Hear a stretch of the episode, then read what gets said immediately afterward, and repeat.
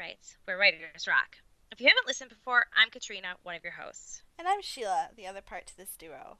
We haven't been recording as much as we'd like to, but we hope, despite the irregular schedule, you'll continue to tune in and hear more about the authors living in the greater Rochester area. In our latest episode, we feature the founder and president of the nonprofit Rochester Black Authors Association, who's incorporated his extensive knowledge and experiences of our city into his writing, merging fiction with nonfiction in all the best ways. So without further ado, we'd like to welcome Corey Lamar Tanksley to the show. Hi, Corey. Hi, how you guys doing? Welcome, Good. Corey. Thank you. Pleasure to be here. So Corey is the author of B-Boy to Man, Freshman, the debut novel of his four-book series, which deals in themes about love, growth, respect, and hip-hop. He is the 2015 recipient of the Rock Award for Best Author and was nominated for the 2018 Rochester Black Men Achieve Awards for Outstanding Literary Work. And it sounds like he may have a sequel coming soon. But first, why don't we tell? Why don't you tell us a little bit about the first book in the series that you you launched a couple years ago? Is that correct? Yes, yes. So uh, we first released the book in 2014, but then we redid it and did it in 2016. And the um, sophomore Jinx, which is the follow-up to Freshman, will be out in April. So just to kind of clear that up. Okay. Um, so B-Boy the Man Freshman uh, is set in 1989 uh, with old school uh, R&B, old, old school hip hop. It's kind of like the soundtrack to their story. So as you're reading the book, you know there'll be a, uh, a there'll be a mention of a of a song um, that's playing um, in the background or something like that to bring back that nostalgia. It's basically a love story, Oh, uh, but it's also but it's deeper than just a love story. It's really a story of growth. You have a young man by the name of Chase Douglas, who um, is a is a lady killer.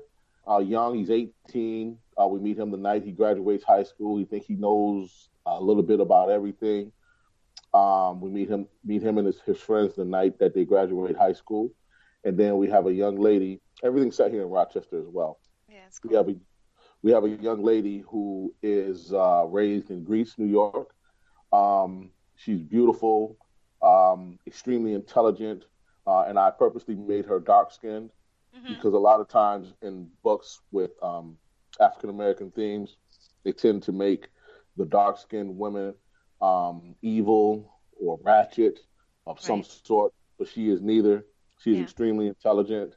She is um, very beautiful, extremely beautiful, over the top beautiful, and uh, but she's stuck in kind of like a vanilla relationship uh, with a young man. She's also 18, and um, they meet at a college, fictional college called McNair University, which is actually crafted after Brockport University. Oh, okay. Oh, And then there, yeah, then there's a uh, professor there who went from a felon to being a professor, and he's given his first opportunity to teach at McNair University, and um, so that's his first time. So they all kind of meet there. But he also, as as the book goes on, we we we dig into his past, and we come to understand that he has a kind of shaky past with love as well. So they all meet, and then we kind of see what happens. And being on a college campus, I purposely made it there as well, um, because of course on college campuses, a lot of fertile ideas are made. Right. Um, it's it's a it's a place in which people can grow. Mhm. I remember very fondly in my fondly on my college years, and I learned so much those you know four years, um, and I wanted to capture that essence of what I learned about love, life, and um, you know just people in general. So that's why I wanted to make it on that college campus. Then we just kind of watch what happens. There's a lot of humor in there, dark humor, seriousness. Uh, it's life, yeah. you know. It's, it's, it's like and a lot of love too. It's, it sounds cool with all these kind of stories merging. Together. Yes. Yeah. Absolutely. Absolutely. That's the fun part. You watch how each each person, each those are three main characters, how eventually they all kind of boom, and Yeah. then we like, Yeah. okay, Yeah, it does So- sound very good. yeah, people love it. The blurb on your book says you write in the language of hip hop. Can you elaborate on that for some of our readers who might not know? Well, through through the characters, I wanted the characters to be authentic as possible, and uh, Chase, the male main character, you know, he he fancies himself. Actually, he's a pretty good um, uh, producer, uh, rapper, but he's still growing. So, and his environment, especially in Rochester, is that of a lot of other young black men, you know, and they when they speak, um, they're going to speak in that particular language. Um, even, her, and the, the, young lady's name is Kamara. I, I, don't think I mentioned that. Her name is Kamara Truth, and she also loves hip hop. But again, she just was born in you know the suburbs and raised in the suburbs. Um, but she also has a, a, a love of hip hop, and we kind of find that out as well. You know, as the two meet, and uh, it's kind of it's interesting to see how they can come from quote unquote different places but still have the same love for this genre of music. Okay. So um, kind of yeah. brings them together and to a degree, yes, it does. Yeah. Yes, it does. Yes, it does. So okay, so in the bio you sent us, um, it says you said that a local high school principal was inspired by your book to mentor young men named after the book. Um, mm-hmm. That's pretty cool. Can, I, I, was wondering, can you tell us a little more about that? And um, you said there, you know, that program get launched yet? Yeah, it was. It was. They're retooling it now, but it did get launched last year, okay. and it was basically about uh, men, black men in the community, uh-huh. mentoring um, young, you know, young boys to be, you know, successful as possible. Um, they are retooling the program as we speak, you know, so that everybody can get the most out of it. But just the fact that she thought of my book um, and the title of it, um, B Boy, and let me, a lot of people who not into hip hop, they don't really know what a B Boy is. Mm-hmm. And then why would I call the book B Boy to Man? B Boy is a hip hop reference. Okay. Back in the day, I didn't know that, so I'm glad you're explaining it. Yeah. Right back in the days um, when hip hop was formed, um, there was a DJ. Obviously, hip hop was uh, formed by uh, it was created, excuse me, by a young man uh, named DJ Kool Herc, mm-hmm. and he's he's he's who scholars recognize as the founder of hip hop. Uh, there are some other people who say people different, but for this purposes, we're going to use Cool Herc. So at a party, what he would do is he would find the breaks for each record you know, song would go on, song would go on.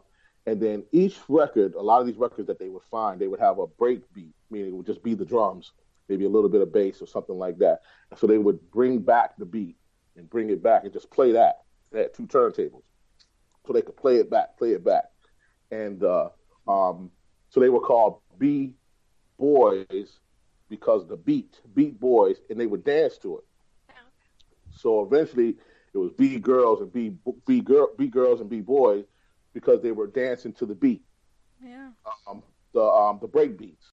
Yeah. So very early. This this is how hip hop was started. So as time went on, as hip hop continued to develop, you know, if you were a rapper, if you were a beatboxer, you were whatever, if you was a part of hip hop, you know, you could be called a B boy or a B or uh, a B girl if you were part of that.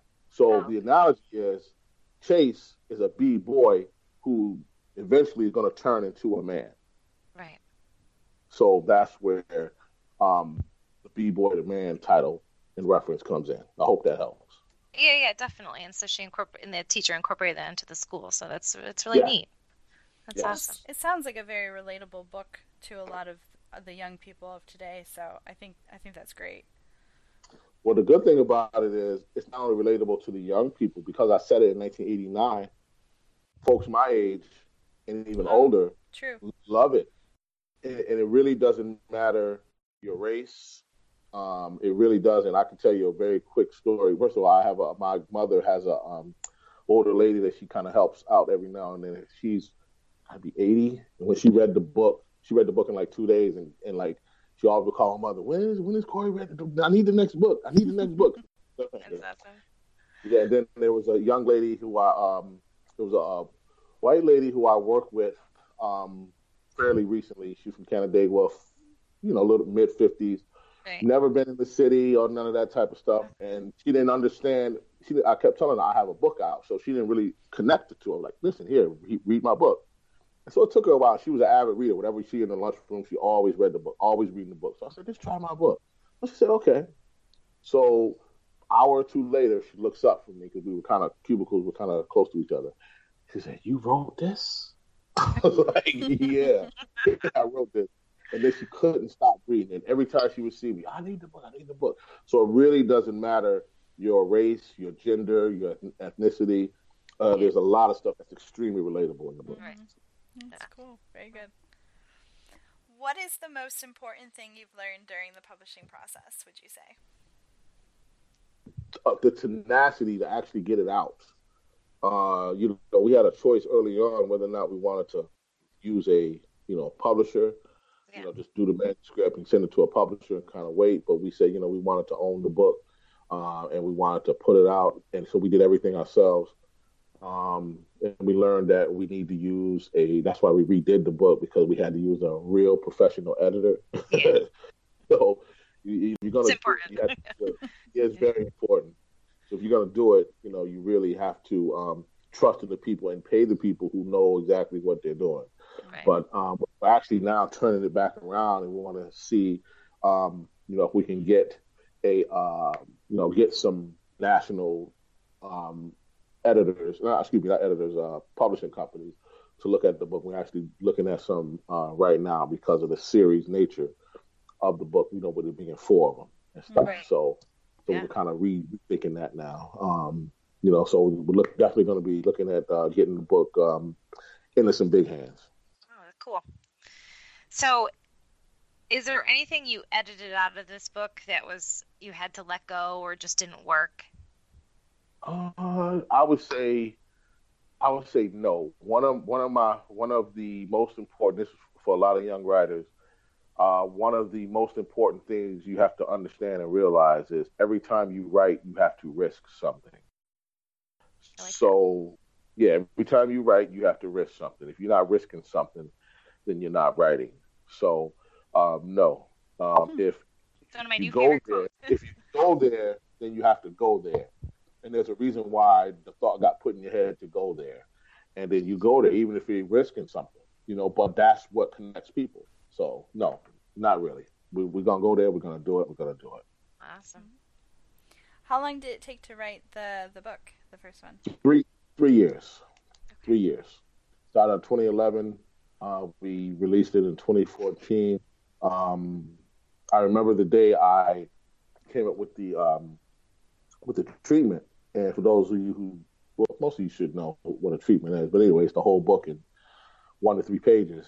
And um, I remember when I wrote the treatment and I shared it with my uh, god brother.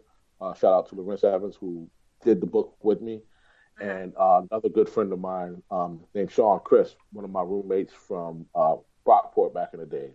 And I, you know, gave them the stuff, gave them the, the treatment, and but even before I did, I knew I had something. I just kept like I was remember driving around giddy because I'm like I got it, like this is it, and I you know send it to them, and both of them were like, yeah, yeah, this is this is dope, yo, this this is it, you know. And I and then when I sent the first five to ten chapters to my uh, god brother, who told me that I could write, I never knew that I even had the ability to write a book. And you know, we were kind of um, like 2008, 2009. You know, we were I was working on my craft and stuff. Went back to Brockport and stuff like that. So I was sending them stuff, sending them stuff. We were working on a book, and it was good, but it wasn't great. So when I sent them the chapters to this book, he was blown away. He was like, "Oh, that's it, man! Like, wow! Like, this is really good." He's the type where if it's trash, he's gonna tell you it's trash. Tell you. Tell you it's trash. Right. So I, I know I have. Yeah. Yes. Every writer needs a friend like that. So, how do you relate to your story or your characters on a personal level? The lead character is about 40% me, okay. I would say. Rest is imagination. The whole story is like 40% of stuff that actually happened. The other 60% is just pure imagination. Right. So, they, they, always say to write what you know. Mm-hmm. And if you know yourself, you know your, your journey and how you got to here. And, you know, you can actually look back honestly and say, you know what? Yeah, I, I, you know, this and that and that and this. And this is the reason why this happened and stuff like that. You can explore it from a different perspective once you get older and once you're removed from that bubble. And so that's why I, another reason why I wrote the book, because, you know, just because you're 18, 19, 20, you don't have to be stuck being 18, 19, 20 with all the mistakes and, you know, life coming at you that you make then. You can grow from it, you can learn from it. And then when you reach the other side of 40, you know, you can say, hey, I made it, and but it was crazy, you know, yeah. kind of you know fictionalize it and stuff like that. So yeah, it's, it's a lot. It's a lot of me and people who I grew up with. Yeah. So they're the kind some of the characters are based on your people you knew. Yes, some Yeah. people I knew, like the lead, excuse me, the lead character, a female character, Kamara, Kamara Truth, is like mm, three, three women that I dated throughout high school. I'm sorry, throughout college. Three Okay. women to one. Yeah, that's a neat way of doing it. Yes. You hope your book will impact your readers. You know, I, I want them to be able to relate to it. I want them to go through the gamut of emotions. I want them to laugh, cry, think, um, reminisce. I want them to go through a full journey. And, and a lot of people that have read it have said exactly that. They're like, man, that I couldn't put the book down. It was, you know, it was it was it was really good. And and whenever they would see me, um, I, and it's crazy because, you know, I released the book 2016, and when people see me, people I don't even recognize or even know, you know, especially through Facebook, Corey, where's the book? We need the next book. Hurry up, write it. Hurry up. I said, okay, we're doing it now, but it has to be, you know, better than the first one. So I don't care. We want a book. There's a cliffhanger at the end. There's, a, there's a really nice cliffhanger at the end. Yeah, yeah, and they they're ready. They're they're really ready for it. So I'm hoping and hoping and praying that April will be the um you know the day when it's released. Yeah. So in the second book, like how does it kind of follow the story on without giving too much away? Right, without giving too much away. Well, the first book takes place from 1980. To, I'm sorry, 1989 to 1993. All right, Okay. so that's the freshman part. Yeah. The next book takes place. Actually, there's even deeper flashbacks to the 70s of stuff that, again, as you read the book, you're gonna want to know stuff that you didn't realize. It's like, oh man, so it can go from the 70s all the way up until 2000 and I forget, uh, but about yeah. So that that's the time period, like 2005, 2006, somewhere in there. Um, so when you read it, every chapter, um, with the first book, there's like a date on there, so you don't get lost, and you just have to keep reading it. It's a date. It's a date on the top of the of the book, but Yeah. you just keep reading it, and then you'll realize like, oh, okay, hold up. You'll go back, and you're like, okay, now I understand, and then it'll all kind of mesh in together. And then the next book is kind of the same way. But for the current day, there's no dates on there. It's just dates when there's a flashback for the second. Oh, okay. All right. book. Yeah. All right, so we are now going into what we like to call our quirky cues, which is just kind of fun, quick questions. Um, Okay. So Sheila, you can kick this off. What is your favorite font? My favorite thought. Font, font, F O N T. Oh, I'm sorry. Font. oh, wow. Um, I think it's no, it's time something. Time, It's is it Times Times New New Roman. Roman? Yeah. Yes, that one. Yeah. Yeah. Yes. Sheila likes to ask people that. Um, what is your favorite? What was your favorite like young adult book or coming of age book? Hmm. Um, I remember. I remember Superfudge. Oh, really?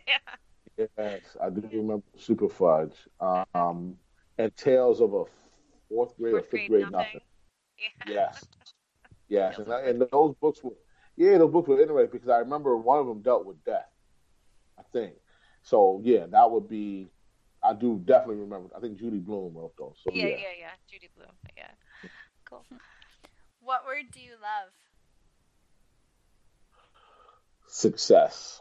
That's uh, you know, that's what I'm. That's what I'm going. That's what I'm chasing, so to speak. Uh, you know, is I want it to be a success. You know, when you sit down and when you write something three years of your life, in the next book is another three, four years of your life. You don't want it to be in vain. Um, so when when people, you know, see me and when they say how much they love the book and all that stuff, that's like the that's success to me. Yeah. That, that's that's a fantastic feeling because you spent that much time and they got it. They Yeah. got it. And it's a very fulfilling feeling. So that to me is success and that's what I live for. Oh, that's awesome. So when did you learn? When did you learn the power of language and know that you wanted to be a writer?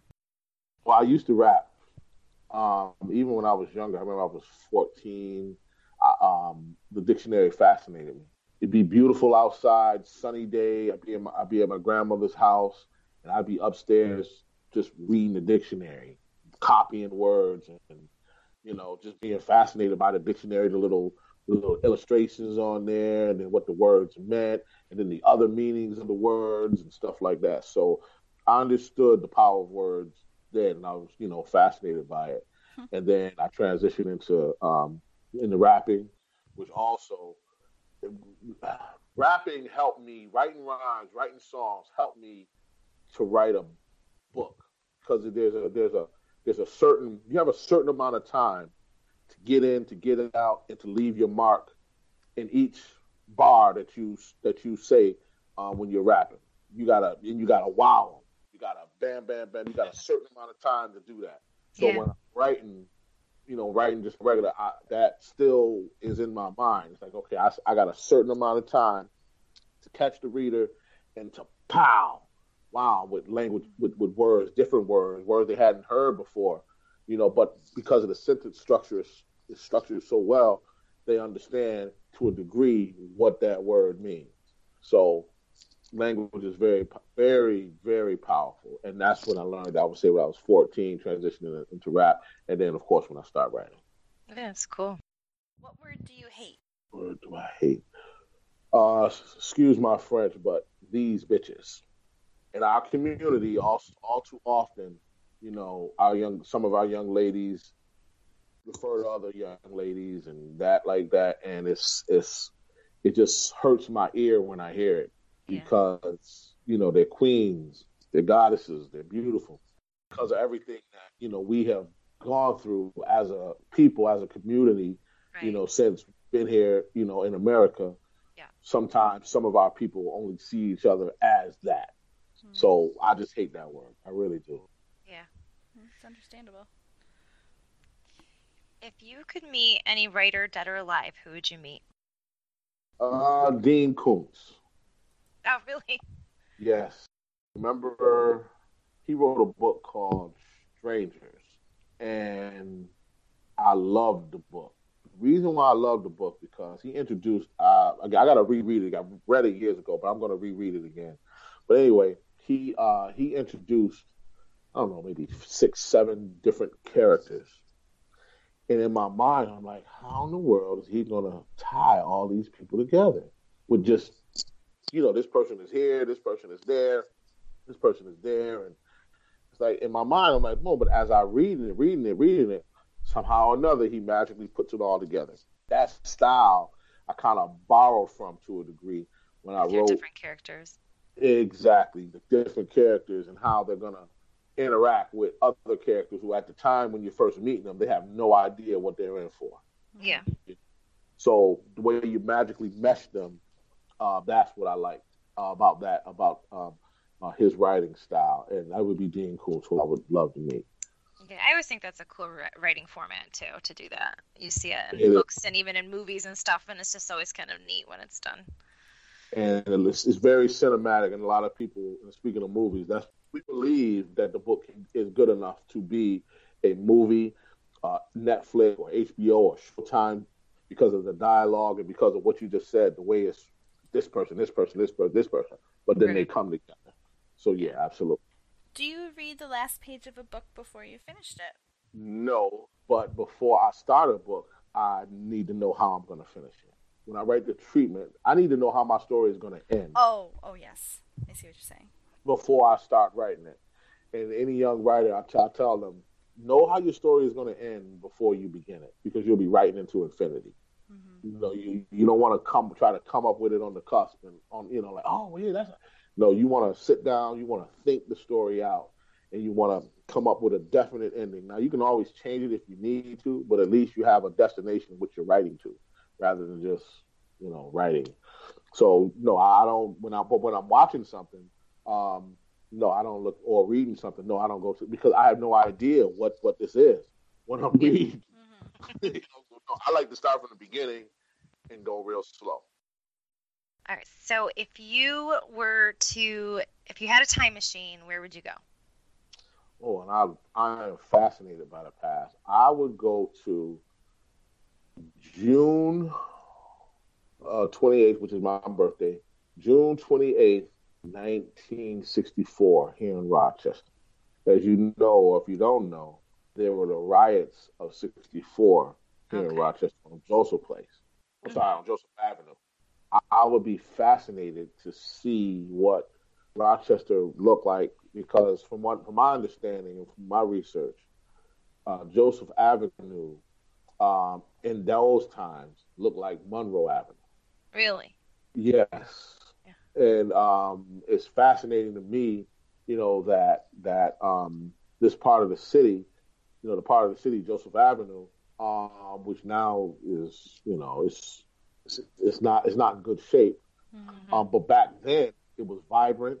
Um, matter of fact, it went all the way up to Clifford Avenue, and people were saying that that that was basically the end of downtown because there were so many stores, furniture stores, yeah, restaurants, cool. yeah. Pools, pool hall, and, then, and there's a couple pictures that I've seen, and you can look from downtown um, Joseph Avenue, and then you look up, and all you see is stuff.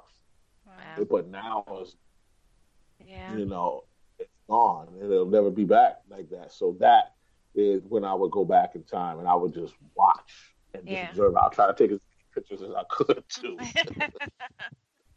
Maybe you'll write historical fiction sometime. That was a very vivid picture. So I'm thinking about it too because that's a um, that's an important time, and you know, because uh, that time, um, that was the first time that the um, National Guards had been called had been called to a northern city. It was right here in Rochester. Very first, so not Harlem, not Chicago, huh. not Detroit, not Buffalo, it was Rochester. It was the first time a northern city that had the um the the state not the state troop yeah the troopers the National Guard excuse me had them been called up to quell the three days of violence. Look wow. it up. It's, it's, it's there. Yeah. yeah. So that's interesting. Yeah. Revolution. Yep. Yeah. Yep. Okay, so if you were to write a book about yourself, what would you name it? Uh, I would probably name it again, B Boy the Man, because I'm constantly evolving, you know, and um, that's you you want to always continue to grow as a person. So you know everybody's constantly evolving. The age I'm at now, ten years, fifteen years from now, I'm gonna know something different, and I I didn't know that. You know, I, so people need to stop thinking they know everything, even though they're 30s and 40s. No, you still got more life to live. Yeah. So you don't know until yeah. you know it. So yeah, I would say be boy the man. So thank you so much for joining us. Um, this was a great chat. Pleasure. Very nice to talk to you. Oh, Do you have any sites or links you'd like to, to plug in the interview or any events coming up or anything you'd like to add? Yeah, well, um, go to Amazon.com and order B Boy the Man. Go right there. really simple. If you're in the city, you know, I'll autograph it for you. That's not a problem. Um, but yeah, but definitely go right to Amazon.com, type in B Boy the Man Freshman, you can get it. Uh, we're also having, um, I also created the first um, ever in, in, the history of Rochester, the uh, Black Author Expo here. Uh, be, oh, we're doing our fifth. Yeah. No, it's okay. Uh, we're doing our fifth year, so May fourth, 2019, uh, Wilson Foundation. Uh, we're gonna have authors like last year, for instance. We had authors as far away from Tennessee and Texas come up. Oh wow! So Great. yeah, yep, yep. And we also have a, a, youth writing award that's open to all kids, uh, no matter your uh, color, um, religion. Doesn't matter as long as you're in high school. Go from seventh to twelfth grade. We also have a um, you know writing contest where you can win money and you can win uh, a trophy as well. And we're going to present it at the fifth annual Rochester Black Author Expo, and we're actually turning it our, our organization into a nonprofit so we can, um, you know, spread literacy and raise literacy um, here in Rochester. We want to turn out some authors, you know, young yeah.